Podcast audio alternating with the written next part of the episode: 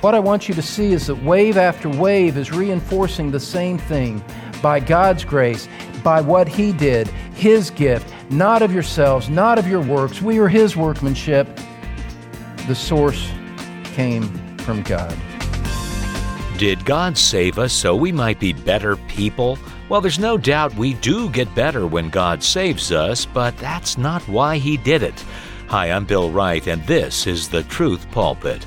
Pastor Don Green is continuing our series, Your Sin and God's Salvation, with part one of a message titled Salvation Works. You'll see that God saved us for His own sovereign purpose, and that there's no question He does the saving all by himself. After all, the object of workmanship cannot participate in the working. We'll again be in Ephesians chapter 2, so turn there in your Bible as we join Don now in the Truth Pulpit. We're going to expound this text and see two really simple aspects, simple but profound, clear but necessary items on salvation. We're going to see, first of all, the source of our salvation. And then, secondly, we're going to see the purpose of our salvation. We have here who it is that accomplishes salvation, and we have the purpose for which he did it. And that's what we're going to see.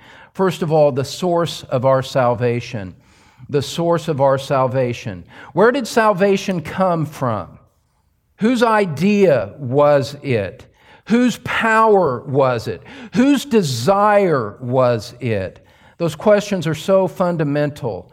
And what this text, beginning in Ephesians 1 and all the way down to where we're at today, particularly chapter 2, verses 1 through 10, which sets the context for this verse, shows us that the desire for salvation had to come from God originally, not from us because we were dead in our transgressions and we were captive to evil powers and we had no desire for it.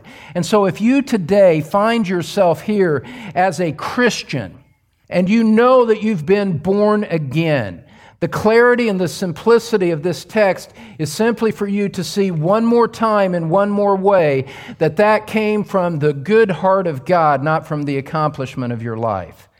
And it is a humbling truth, but it is a necessary truth. What is the source of salvation? Look at verse 10 with me. Paul says, We are his workmanship. We are his workmanship. The original language emphasizes the possessive pronoun his, it places it first in the sequence of words. Salvation is God's achievement, not ours. It's his workmanship, and it's like Paul is saying, it's his workmanship. So that by the emphasis and the stress of his written voice, he says, Don't think anything else. Let go of your desire to take credit.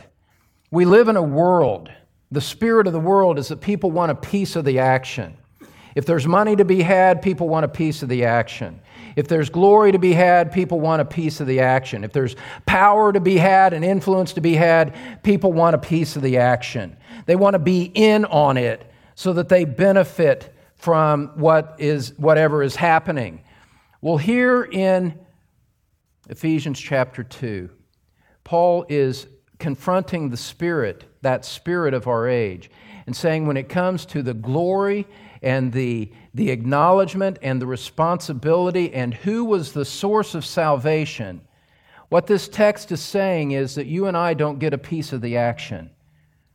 We are His workmanship, not God's and ours. It's, this wasn't a collaborative effort. We weren't in joint partnership. We didn't form a limited partnership or a corporation and do it together with God. God saved us. And that changes everything. And this word workmanship is a word that is used only of the works of divine creation. It, it, that, that, that the object is on the receiving end of the creative power of God in such a way that the object could not have contributed to bringing itself about. If you turn over to Romans chapter 1, the same Greek term is used. Romans chapter 1, just back a couple of books in your Bible. The same Greek term is used in Romans chapter 1, verse 20, as Paul talks about, in part, the physical universe. chapter 1 verse 20. For since the creation of the world, his invisible attributes, his eternal power and divine nature have been clearly seen, being understood through, here's, here's the word, translated differently, but it's the same underlying term, through what has been made, so that they are without excuse. Paul says the, crea- the physical creation displays the glory and the power of God. He says the nature of God in part is displayed through what has been made. And the point for our discussion here is that this created world that he's speaking about did not make itself. God created the world, and what stands after that is the display of His creative power and His, his originating source of creative ability. Now, it's that same word, turn back to Ephesians chapter 2. It's that same word that we see here in, in Ephesians chapter 2, verse 10. We are His workmanship. We are the object of something that God has done. God, if you're a Christian today, here's the way that you should think about yourself with great gratitude and humility before the throne of God. God did a work of creative activity upon you in your spiritual life to save you. You did not, you did not do anything to deserve that. You did not prompt that. You did not earn that. You did not participate in the creative act any more than the universe participated in its own creation. That's the significance of this word. You were no equal partner in securing your fate. You were not the captain of your soul. You were not the master of your own destiny. As we've seen, and we can't review it all, but if you follow the course of the scriptures that we've been expounding up until this point, you realize it could never be that way. You did not bring yourself to spiritual life, beloved, and I didn't bring myself to spiritual life. It was a work of God. And, and there's, no, there's no hidden meaning here. There's no qualifications or reservations to what Paul says. The, sim- the simple clarity of what he says here is the reality of why we are a believer in Christ here today. It's because the source of our salvation was God Himself. Look at the text again with me. We are His workmanship. We stand today as living, breathing Christians, spiritually alive. We're like that now in an ongoing way because God did a work beforehand in order to bring that result about. And just as the created order stands as a testimony to his creative power in the physical creation, so a Christian now stands as a manifestation and a demonstration of his creative power in the spiritual realm. We didn't participate in that. We didn't make that happen. And so Ephesians chapter 2 verse 10 is reinforcing everything that Paul just said in verses 8 and 9. Look at it with me. And you see this together and you see how the cumulative power of each word brings this to pass. Let me say one thing here, okay? Your view of scripture really affects the way that you look at this. We believe that every word of Scripture was inspired by God. It is the Word of God, word for word, not just thoughts, but the actual words that we have in front of us are expressing the intention of God and say exactly what He wanted it to say. So that when we read a, a compact, rich verse like this passage, verses 8 through 10, every word matters. Every word is significant. There wasn't some excess. Paul wasn't saying more than was necessary. We're reading what God wanted in print to testify to man throughout the existence of the physical world. Jesus said, Heaven and earth will pass away, but my words will not pass away. And so, word by word, we treasure what is said here. This is why we treat it carefully. This is why it takes time to preach the Bible. But look at verse 8 with those things in mind, every word being important. By grace you have been saved. Notice that, notice that you're on the receiving end of the salvation, and it's by grace through faith. That not of yourselves. Don't think that you contributed to this by your own unaided effort or your own unaided desire. Paul says, no, it's not from you. It's from God. It's the gift of God, not as a result of your work, so that no one may boast. For, he keeps going, you wonder if he even drew a breath while he was dictating this. He says, For we are his workmanship and what I want you to see is that wave after wave is reinforcing the same thing by God's grace, by what He did, His gift, not of yourselves, not of your works. We are His workmanship. The source came from God. And so, by a work of God's Holy Spirit on your heart, God enlightened your mind to understand the things of Christ and the gospel. He renewed your stubborn will and drew you to Christ when you would not have chosen to do that if He had not. But He worked on you. He broke your chains of sin in such a way that you did not come against your will to Christ. He worked in your will in a way so that you came willingly in response to what He had done. Jesus said, No one can come to me unless the Father draws him. That's what we're seeing here in this text. You came to Christ freely because God first broke your chains. And left to your own desires, you never would have been saved. And so, today, as we stand here as believers in Christ, we recognize that we are on the receiving end of something that God started and accomplished on our behalf, and we are grateful to Him.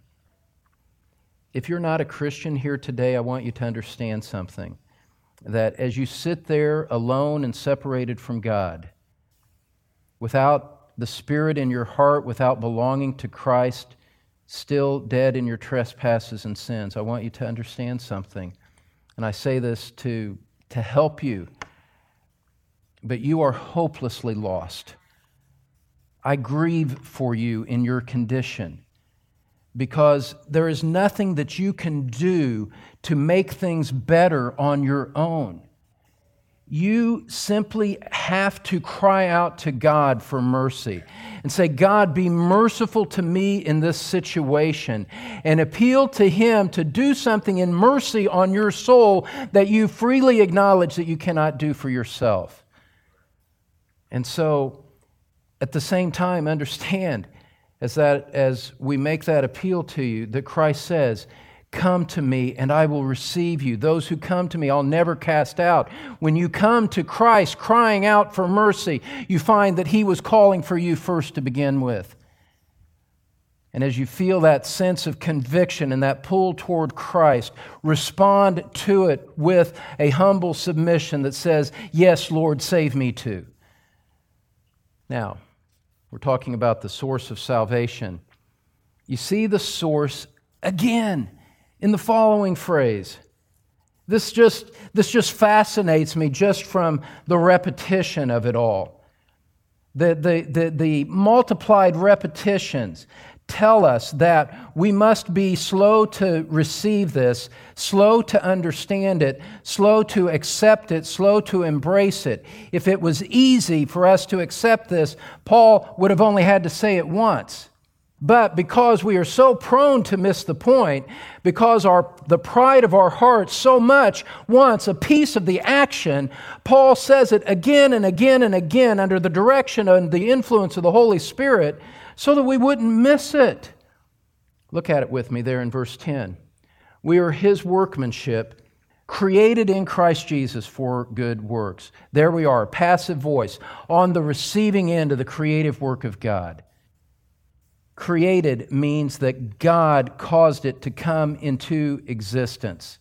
This word is also used to refer to the physical creation, God bringing it to pass. Look over at Colossians chapter 1. Colossians chapter 1, verse 16. There are a lot of parallels between Ephesians and Colossians. And as you read Ephesians and Colossians, they reinforce each other. Paul wrote them at practically the same time in, while he was in prison. But here you see it in verse 16. In Ephesians, he's talking about the spiritual creation of the new birth. Here in verse 16 of Colossians 1, he uses it to refer to the physical universe, among other things. But here you see it, Colossians 1, verse 16 For by him all things were created, both in the heavens and on earth, visible and invisible, whether thrones or dominions or rulers or authorities, all things have been created, there's our word, through him and for him. And when we read that in Colossians chapter 1, no, no, no one would seriously say, ah, but what that really means is, is that creation participated. Creation helped out by bringing itself to the table. Creation exercised faith so that God would create it. We would never say that because it's obvious that that's not what it means in that, in that context. Well, the same word is being used to talk about God's spiritual work in Ephesians 2, but somehow we find our way trying, some, some people will find their way trying to say, but I had a part. I, I contributed something to this. I worked together with God to bring about my new birth. And Scripture is saying that's not the case. We're His workmanship. We were created in Christ Jesus by the overwhelming power of God. Now look at Revelation chapter 4 verse 11 if you would. Revelation 4:11, the same word being used here. Revelation 4:11, worthy are you, our Lord and our God, to receive glory and honor and power, for you created all things and because of your will they existed and were created. Same word there. God receiving glory, honor, and power because of his creative act. It's him alone. He alone gets the glory for it. The physical universe exists because God willed it to be so. The same word shows that you are a Christian by the will of God. It's because He wanted you that way. It's because He worked on your dead heart to bring you to life. It was a divine resurrection, it was a divine liberation. And so, as we wrap this up, and it's all in the realm of Christ Jesus as we are joined to Him, as we wrap this up, it's clear, it's humbling, it's at the same time very exhilarating to realize that Paul is not congratulating us for having exercised faith in Christ, and that and by our human act we distinguished ourselves from others who do not believe. That is not his point. Paul is saying that the distinguishing mark, the reason that you are distinct, the reason that you are in the body of Christ is because of the work of God and the will of God, not because of the will of man.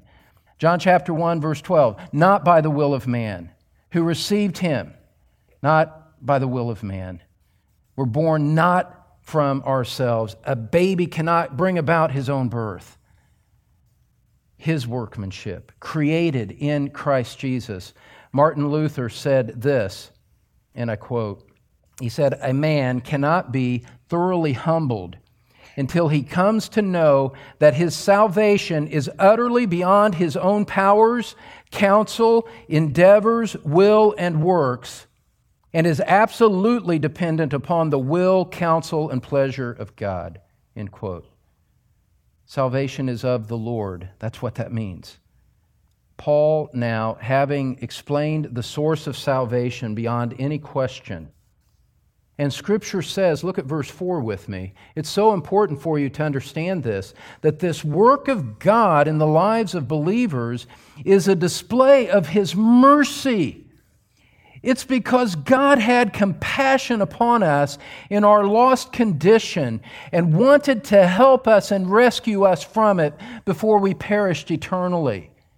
With no, nothing in us to draw out our, his affections, nothing to compel him, nothing to earn this kind of motion from God to us, nothing like that at all, simply from the pure perfect goodness of his attributes, in his great mercy, verse 4, with his great love, by grace in verse 5, in verse 7, in kindness toward us in Christ Jesus, God did this.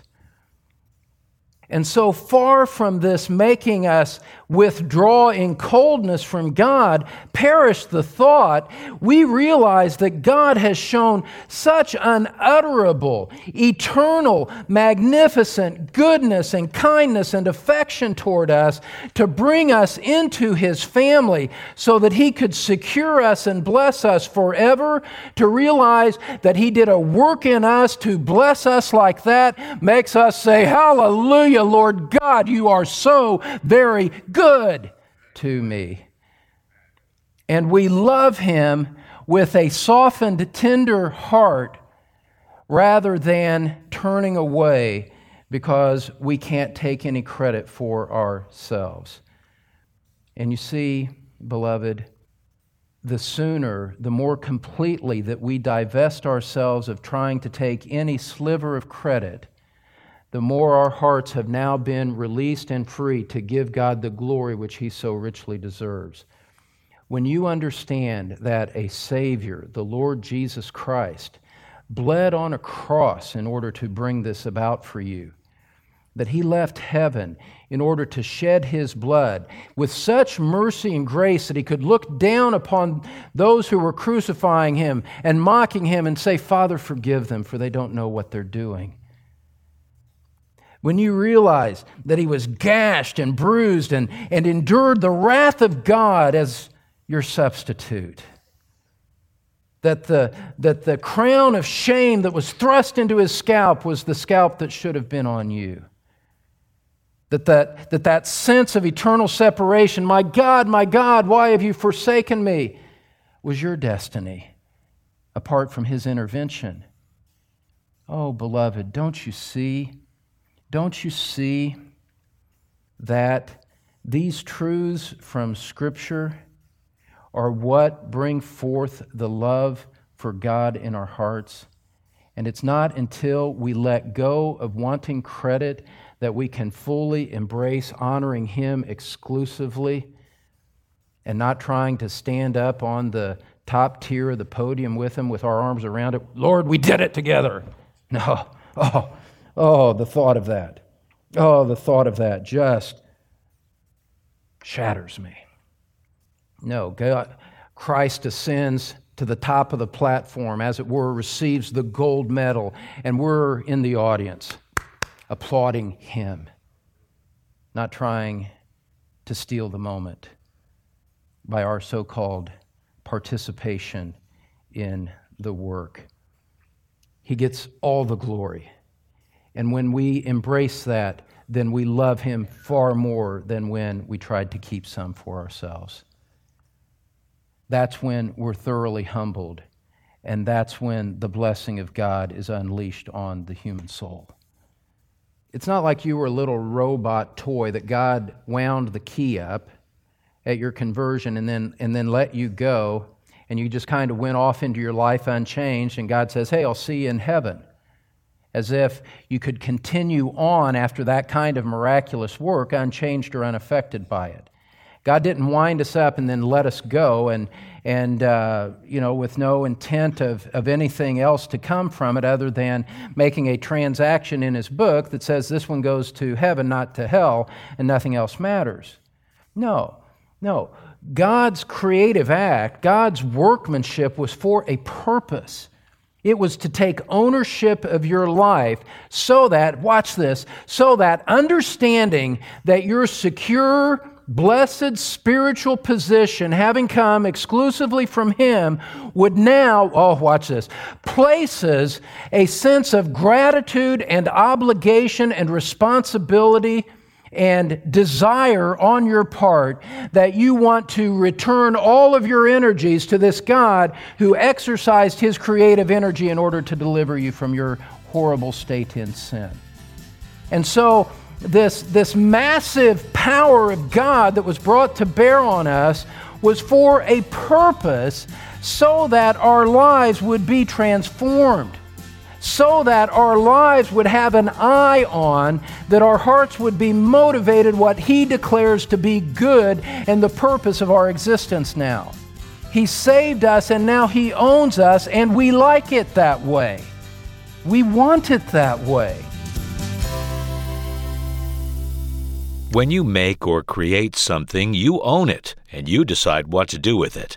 As you've seen today on the Truth Pulpit, so it is with God and His creation, including, of course, us. Pastor Don Green will conclude his message and our series, Your Sin and God's Salvation, next time, so be sure to join us then. Right now, though, Don's back here in studio with some closing words. Well, friend, if you have enjoyed this broadcast today, let me encourage you to do something that would be an encouragement to the partners who help make it happen. Drop a note, if you would, to the radio station that you've heard this broadcast on. They would love to hear that they have ministered to you because they love to share God's Word with you. And also, it will help them know that they're reaching people with God's Word through the ministry of the Truth Pulpit. So drop them a note and give them thanks. And be sure to tell them that you heard the Truth Pulpit on this station. Thanks, Don. And friend, remember also to visit thetruthpulpit.com, where you can learn more about podcasts and free CDs of Don's teaching. That's thetruthpulpit.com.